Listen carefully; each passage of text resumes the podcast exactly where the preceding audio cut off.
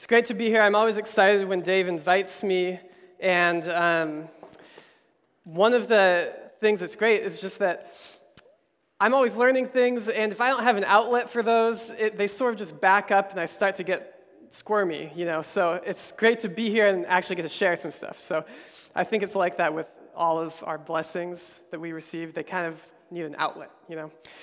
So as some of you know, my wife is a doctor. She's a, actually a resident. And uh, seven years ago, r- uh, right around now, she was applying to medical school.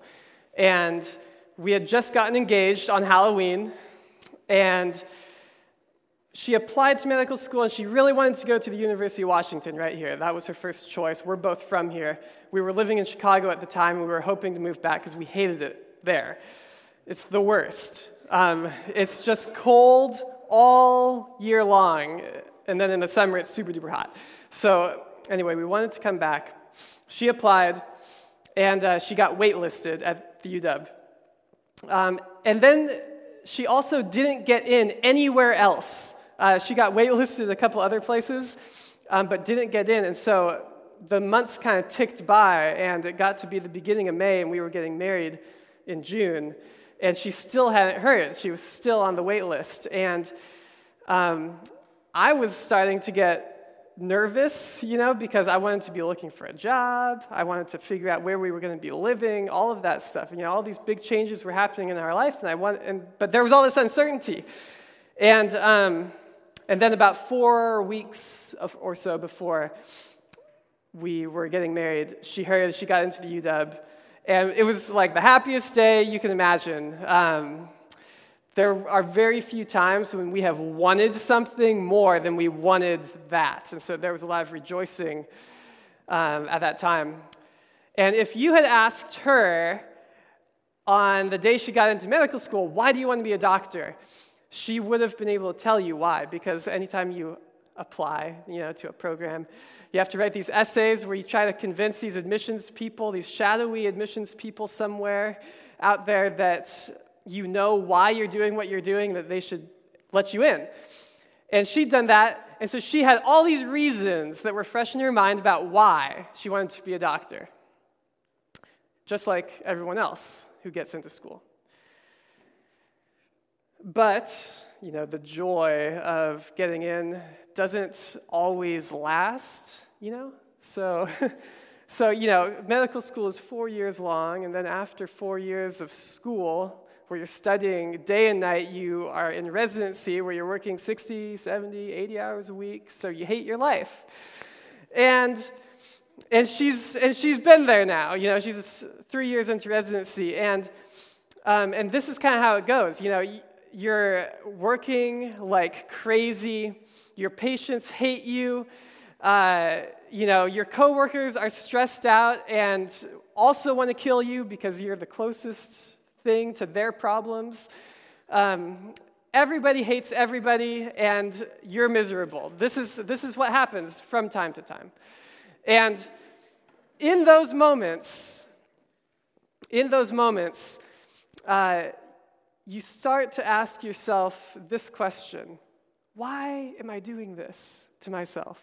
Why am I here? Why am I doing this? And uh, I think this kind of gets us into our theme, your theme, for this series on Hebrews, which is called Crisis of Faith. And it's not a crisis of belief. I think, I think we need to distinguish these two things, uh, because a crisis of belief would would be you not being able to even say any reasons for why you're doing this. Um, but you could have asked my wife in her state of misery, you know, to list off some reasons, and she would still be able to tell you the reasons that she went into medicine, but somehow those reasons weren't connecting anymore. And, uh, and some people that she knows have dropped out of school, some people have dropped out of residency. Um, Usually the two hundred thousand dollars of school debt keeps them from doing that, but sometimes not. Sometimes it's that bad. And that crisis of faith where your reasons that got you into this no longer resonate with you. And you're wondering, not why am I doing this? But is it worth it to keep on going? And that's what the Christians that the book of Hebrews is written to are wondering, because the Christian life can be hard, you know, and they're wondering, is it worth it to keep going? And I think that's a relevant question for us too. So uh, let's get into our text tonight. It's from Hebrews chapter five, uh, verses twelve to fourteen. I think it's in your bulletin, uh, or you can pull out a Bible. But it's just three verses that we're going to focus on tonight. Um, I picked these out of a whole chapter because um, I think they resonate pretty strongly. So listen carefully as I read God's holy word. For though by this time you ought to be teachers, you need someone to teach you again the first principles of God's word. You need milk, not solid food. For everyone who love, lives on milk is unskilled in the word of righteousness, for he is a child. But solid food is for the mature, for those who have their faculties trained by practice to distinguish good from evil. It's so short, I just feel like we need to read it again. You know, I, I'm a total Bible guy, and I love um, letting the words of God soak in, so I'm just going to read it real quick this time. For though by this time you ought to be teachers, you need someone to teach you, again, the first principles of God's word. You need milk, not solid food. For everyone who lives on milk is unskilled in the word of righteousness, for he is a child. But solid food is for the mature, and listen carefully as he describes maturity. For those who have their faculties trained by practice to distinguish good from evil. So I think that um, as I've been reflecting on this text this past week, uh, there's really three kind of ideas that have risen to the surface for me. And um, and the first two we're just going to breeze over so fast. You'll, you'll miss it if you're not paying attention. And the third one we'll spend a little bit more time on. Uh, and... You've got some scratch paper. Um, I'd suggest not that you take notes about what I'm saying, but maybe that you, as uh, you're listening tonight, write down some questions, some thoughts, maybe some things that God is speaking to you, so that you can talk about those with each other this week and continue reflecting. This is the first thing that I think um, has really come to the surface for me in this text. Uh, it's that true disciples of Jesus embrace a process of change and transformation. True disciples of Jesus embrace a process of change and transformation. And I think that's what it's talking about when it describes us moving from just drinking milk to eating solid food. That process is a process of change and transformation. And that's something we have to embrace, even though uh, change is difficult. And, you know, we we say all the time, people don't like to change, right? Uh, and yet, that's something that's right at the heart of Christian faith. And, you know, John the Baptist, when every time he is preaching, repent, for the kingdom of God is at hand, he's saying, change. We need to change. It's right there at the center. And it's actually a wonderful thing. It's uh, not a terrible thing. Um, it's something that we can embrace. That's all I'm going to say about that. Second thing that really emerged uh, for me in this text is that the way to maturity is through an intentional process of, uh, I'll just say, action and reflection. It's kind of like going up some stairs. Action, reflection, action, reflection. That's the process to maturity. And for, you'd think that that would be so easy. But uh, for some reason, we just have a hard time putting those two things together. And so you may know some Christians who are really good at the action piece, and you may know some Christians who are really good at like the thinking piece. Um, the people who are really good at the action piece might be really into something like social justice. But this text is telling us that that all by itself is not enough to get you to spiritual maturity, because unless you're acting and then thinking about why we're doing this, Uh, thinking about why, how Jesus transforms and shapes our action, uh, we don't move to spiritual maturity. In fact, if we are in that process where we're totally into doing awesome stuff, working at nonprofits, working in churches, going on mission stuff. We might be totally into that, and it's great. Uh, but until we bring this reflection piece into it, we're doing it out of our own strength, and we're probably going to burn out at some point, and you see that a lot. On the other hand, you also may know people who are really good at thinking about the faith, people who love to think just about God's amazing grace for us, the way he forgives us, the way Jesus came and, you know, he doesn't look at our sin anymore, and we we sing songs about it and we think about it, and maybe you know some people who do that a lot, and it doesn't really ever work its way in to their daily life. They don't really care that much about justice. They don't really care that much about the poor. They don't really, you, you can name it. That too, while those people can talk for a long time about the faith, don't reach maturity. That's all I'm going to say about that.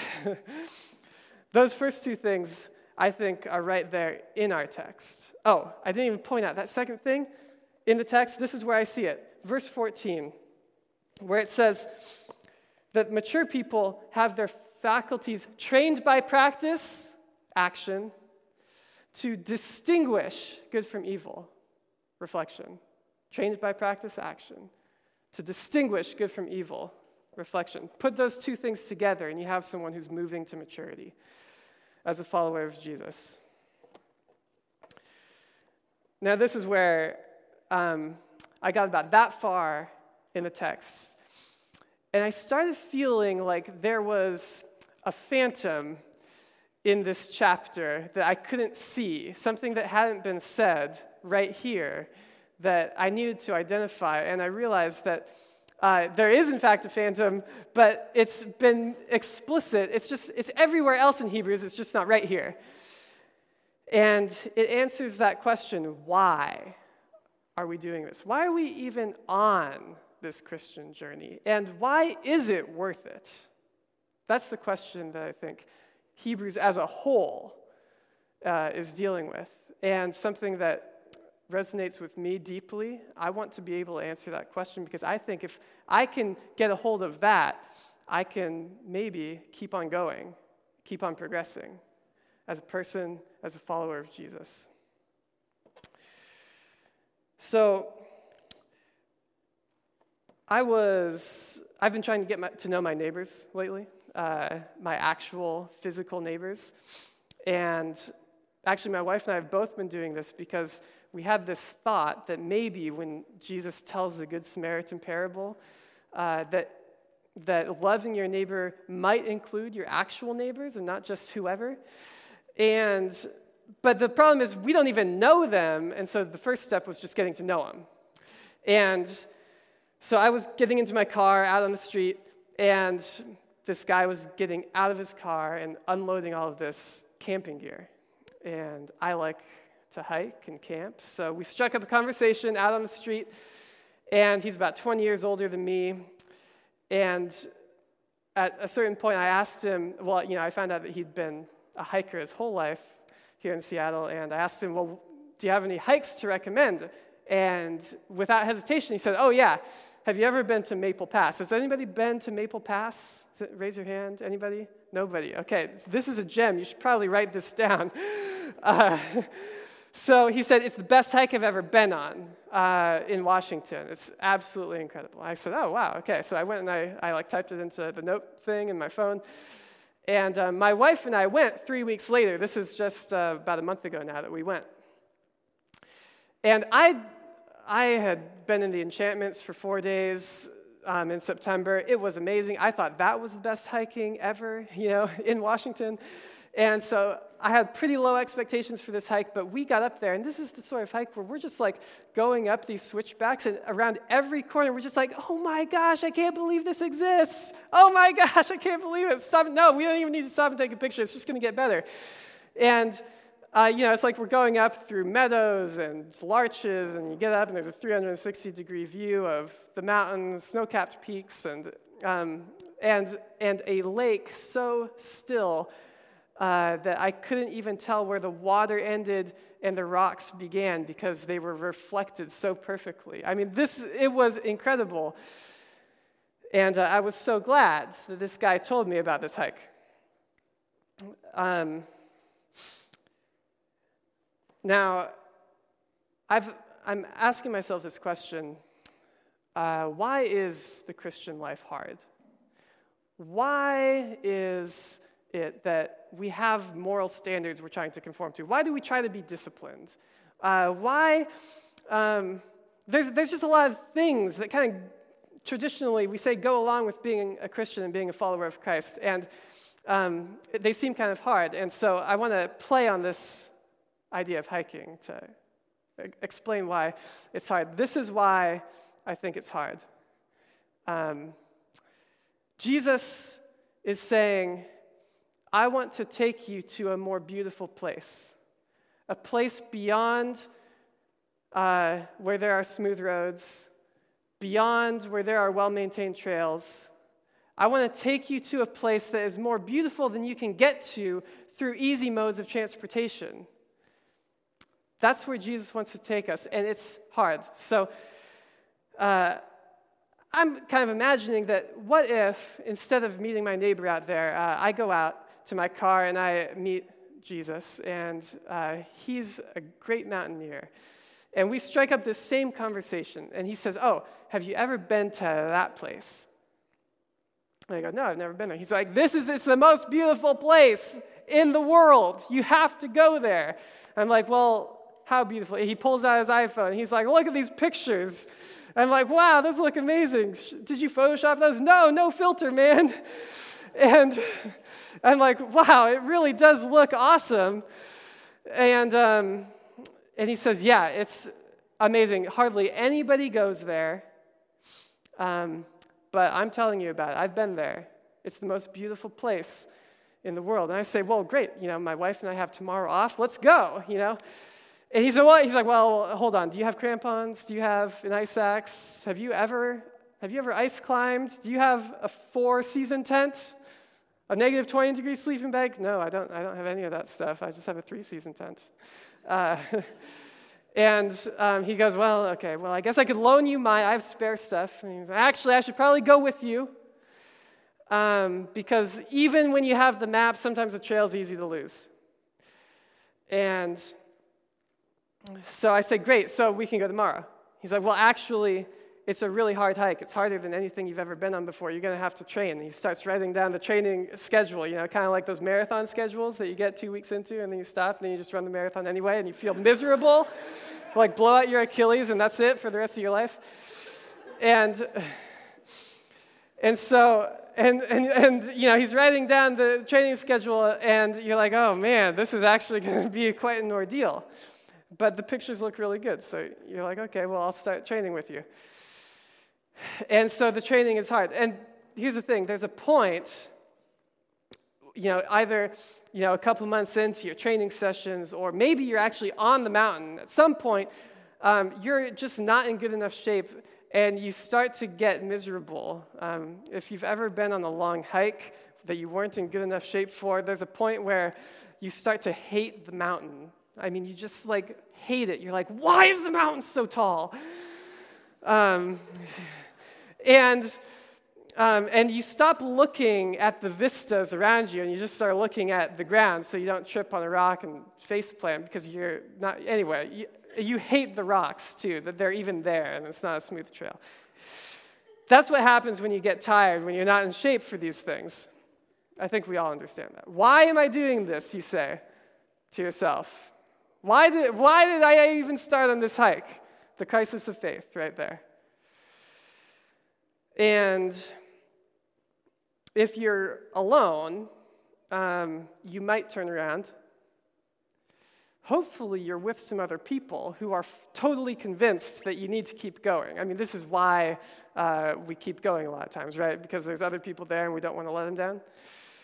Um, we need each other to keep on going on this journey. But I imagine um, that on this journey of faith that we're on, you know, we get to places where the the, mainta- the well-maintained trail ends, and uh, and there's some bushwhacking to be done, and there's some scrambling to be done, maybe some climbing to be done, and the trail is not clear, but you know that if you can get up there, it's going to be beautiful. And it's going to be more beautiful than your home. It's going to be more beautiful than the easy hikes that you normally go on. It's going to be more beautiful. And it, then the question is, is it worth it? Is the beauty worth the effort? And I think that's a question that we have to ask ourselves as we follow Jesus.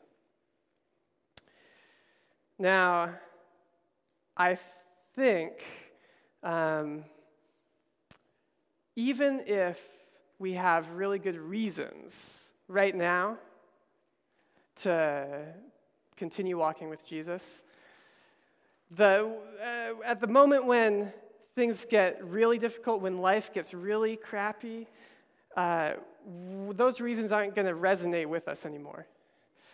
And Hebrews, one of the things I love about the book of Hebrews is that it's always ahead of us when it comes to this faith stuff. Um, the writer of Hebrews knows that we're going to be struggling with these issues, we're going to be asking these questions, and at, when we get to chapter twelve, which I don't know how long it's going to take you guys to get there, but when you get there, uh, the writer of Hebrews is going to say, if you want to persevere, if you want to make it, Uh, then you'll need to fix your eyes on Jesus, the author and perfecter of the faith, who, for the joy set before him, endured the cross. And when you do that, then you won't grow weary. And so I actually want to take a few minutes to do exactly that, to, uh, with you, fix our eyes on Jesus. So this is uh, these are some of the things that I remember about Jesus. From Mark two, uh, instead of judging a man named Levi, who was a dishonest, greedy, backstabbing tax collector, uh, Jesus made him his friend and companion, saying it's not the healthy who need a doctor, but the sick. In Luke seven, we see a man who, while at dinner with rich and respectable people, uh, is not put off when a prostitute comes and sits at his feet. Everyone else in the room is uncomfortable with it, but he says words which bring her honor and respect. This is a woman who everyone there says is dishonorable. In John eight, we see a man who, when a woman is caught in adultery and is about to receive the punishment she deserves, that she's brought on herself, he speaks to her accusers and says, uh, convinces, shows them that, that they aren't so different from her, really. And then instead of judging her, lets her off what we would say scot-free, just saying, go and sin no more. And then my personal favorite, this is my absolute favorite, John two, uh, Jesus is at the wedding of one of his friends, and they're running out of alcohol, and and so someone tells Jesus this, and rather than just like saying, well, gosh, that was too bad that the person throwing the party is so cheap, um, and maybe just buying one last round, uh, he actually overloads them with so much wine that the party's going to keep going for days, because sometimes excessive celebration is exactly the right thing. Can I get an amen? So, you remember all this stuff, and you're like, no wonder his contemporaries called him a, uh, they, they accused him of being a glutton and a drunkard, a friend of tax collectors and sinners, you see? And yet, here is Jesus, which Hebrews tells us is uh, the exact representation of the character of God. But there's more. You know, I don't want to just make it sound like Jesus is just like a party animal. Yeah, there's more to it. So I've got a few more. Um, in Mark chapter one, uh, we see a man who doesn't avoid uh, gross and smelly people, but actually puts out his hand and touches a man with leprosy against his five senses, which are like revolting, uh, dignifying this man in his sickness. Uh, in Luke nineteen, we see a man who does not sit passively by when he sees economic exploitation, um, but drives the money changers out of the temple because that is not a place uh, to be profiting uh, for yourself. Uh, in Matthew twenty, uh, we actually, continuing with the economic thing, we have Jesus uh, telling a parable where he says, if I were the boss, Uh, I would take from my own profits to make sure that even my least profitable employees had enough. It's called the parable of the workers in the vineyard. In Mark nine, Jesus teaches if anyone wants to be first, he has to be the last and the servant of all. And then in Gethsemane, we see a man who, when uh, the soldiers come to arrest him, the soldiers who are unjustly arresting him, who are actually doing him wrong, Jesus is still able to think about how they need help, and he heals the ear of one of the soldiers that's been cut off. And then, of course, in Jesus' passion, uh, he has multiple opportunities, just from a human perspective, multiple opportunities to squirm out of being crucified. So many opportunities. He could have done it at any of those points. And yet he doesn't, because he has such clarity about his identity and his purpose Uh, that he's going to stay the course. I wish I had that kind of clarity about my identity and my purpose so that I was able to be completely, uh, you know, not to question the course I'm taking. And finally, uh, John nineteen, when Jesus is on the cross in physical agony, like he's never experienced before, he's still able to think of others. And he looks down at his mother, and John, he says, John, take care of my mother when I'm gone. He's still thinking of others, even then. Now, I don't know about you, but I sometimes look at the church and at the Christians around me, and I'm a little unimpressed, you know? It's just not that compelling, you know, what I see. Uh, and I look at my own life, and I feel the same way. I'm just not that impressed. It's not that compelling. It's and you know, and yet Jesus is compelling. His life is inspiring. And so, no matter what is going on around me, in terms of uh, all these crazy things that happen in churches and all of these really disappointing things that happen amongst Christians, Uh, Jesus himself remains impressive, inspiring, the thing. He's the one. I mean, he's he's got it. Uh, grace and truth together. Courage, compassion together. Um, and I want that in my life. For myself, I've been thinking about what the more beautiful place is. Uh, what's that place that I want to be going as a follower of Jesus? And I've been, it's it, right now, it's it's very clear to me where I want to be going. Uh, it's a place where nobody around me is going right now, it seems like.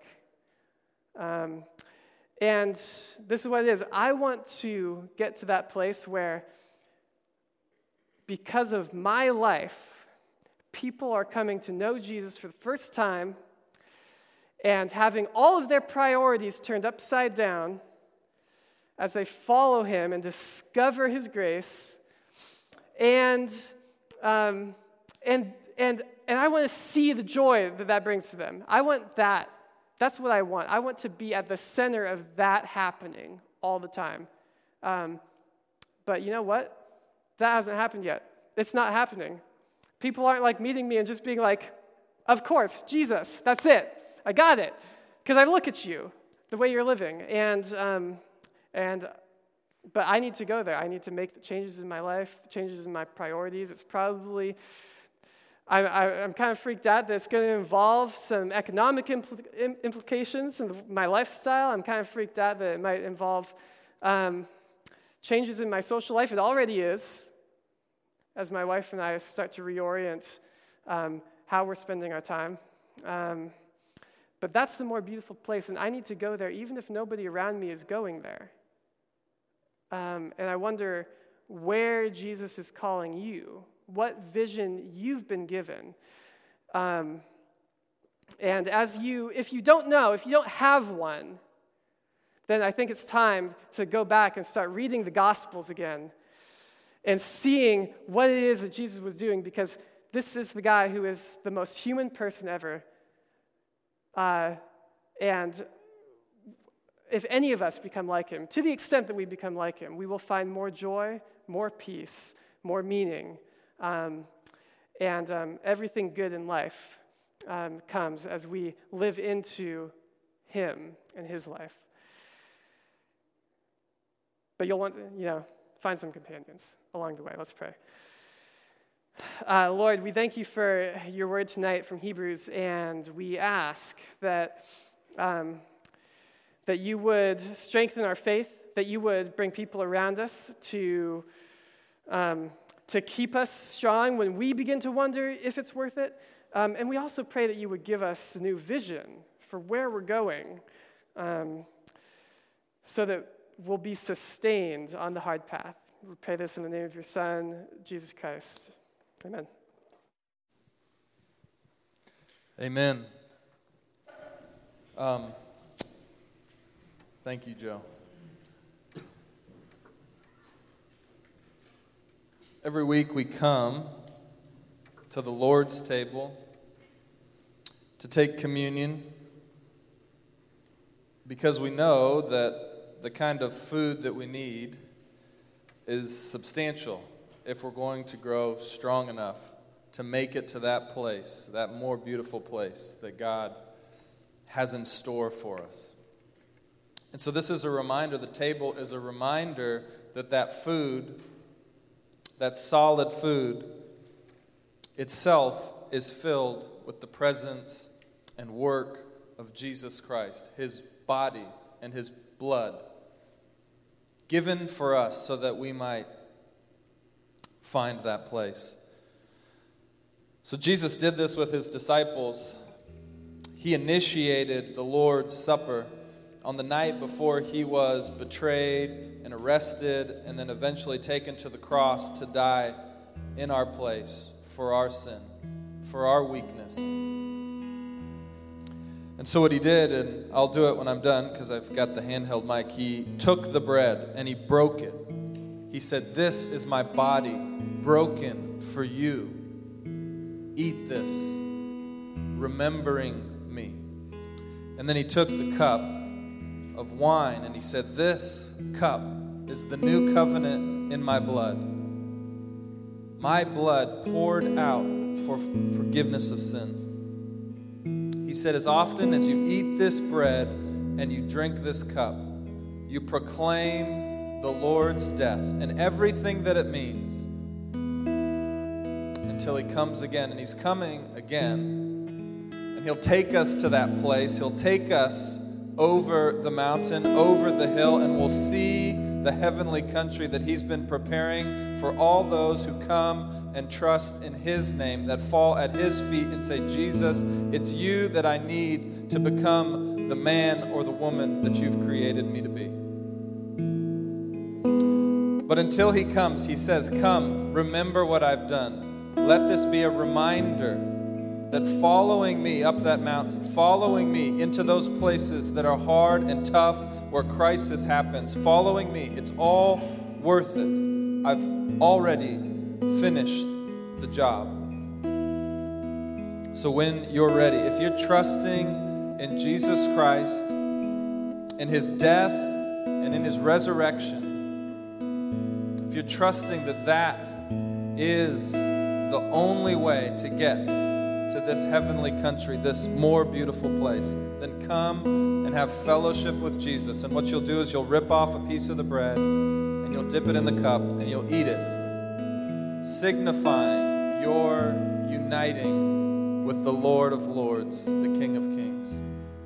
If you're still processing whether or not this Jesus is worthy to follow up the mountain, if you're still wondering, do I put my faith and trust in His promises? If you're still asking those questions, we are so glad that you're here. We exist as a community. It's very simple. Help people consider Jesus Christ. So we'd say keep asking questions. Keep pushing in. Join a fellowship group.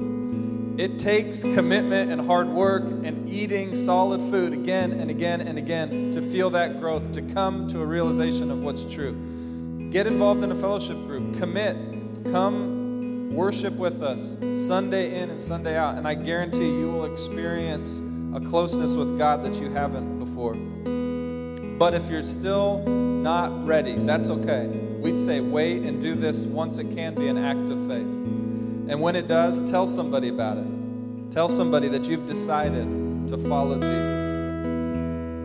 After everyone's had a chance, um, we'll pass some offering baskets. This is a way to respond in worship to the gospel of Jesus for what He's already done. And so you'll see the basket come by. There's a couple ways to participate. If you call Sedaris your home, we would love that you partner with us financially so that we can move the mission of this church forward, helping the city of Seattle consider Jesus Christ. If you're new to us or you've just been checking it out for a couple weeks, a great way to participate in that is by putting your prayer card in the basket or your Connect card in the basket so that we can start um, inviting you in to the worship of this community. So when you're ready, friends, come and have fellowship with Jesus.